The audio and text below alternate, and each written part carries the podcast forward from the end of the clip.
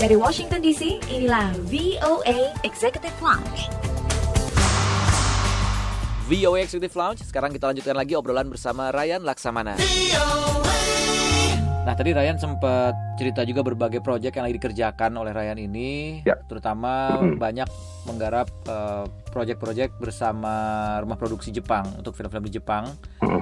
Nah, gimana sih untuk bisa menembus industri di luar Indonesia nih? Ada tips nggak nih buat para pelaku visual effect atau CG artist yang sekarang juga selama ini sudah banyak mungkin melakukan karya-karya di Indonesia tapi ingin juga mulai go internasional. Ada tips nggak nih? Hmm. Mungkin yang per- pertama dilakukan sebenarnya adalah kolaborasi sih, kolaborasi, reach out gitu kan. Kemudian eh, saya juga dulu pertama kali datang ke Jepang sebagai seorang orang luar ya saya gaijin gitu kan di sana gitu. Mhm. Itu juga karena saya eh, harus banyak yang harus dibuktikan dulu lah gitu, membuktikan diri bahwa saya secara skill bisa. Kemudian juga saya juga secara professionally dan personally juga harus menjadi orang yang bisa dipercaya juga gitu kan gitu. Hmm. Itu kan sebuah proses yang panjang sebetulnya. Hmm.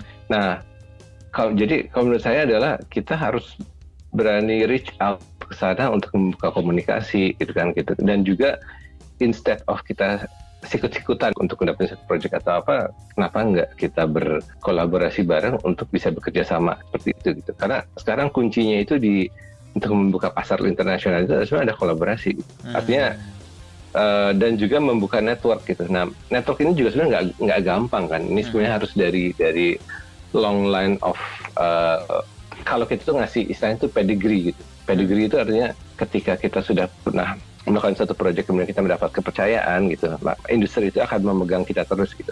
Nah, bagaimana kita bahu membahu sama-sama untuk bisa eh, mungkin bisa berbagi, untuk bisa melaksanakan sebuah project bareng di luar gitu. Eh, jadi saya juga ke sana waktu itu bisa nembus ya karena awalnya dulu justru dari, Bima Satria Garuda gitu.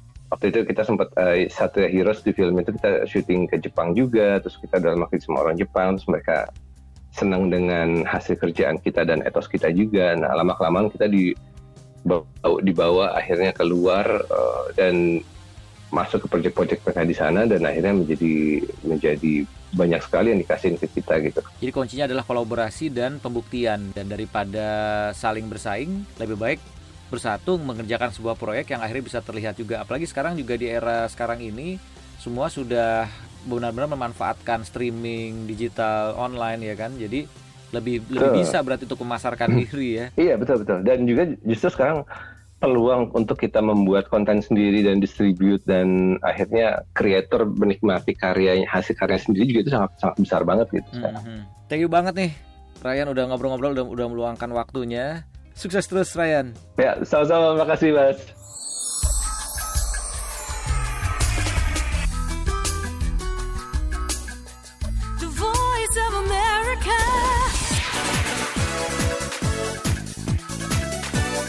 VOA.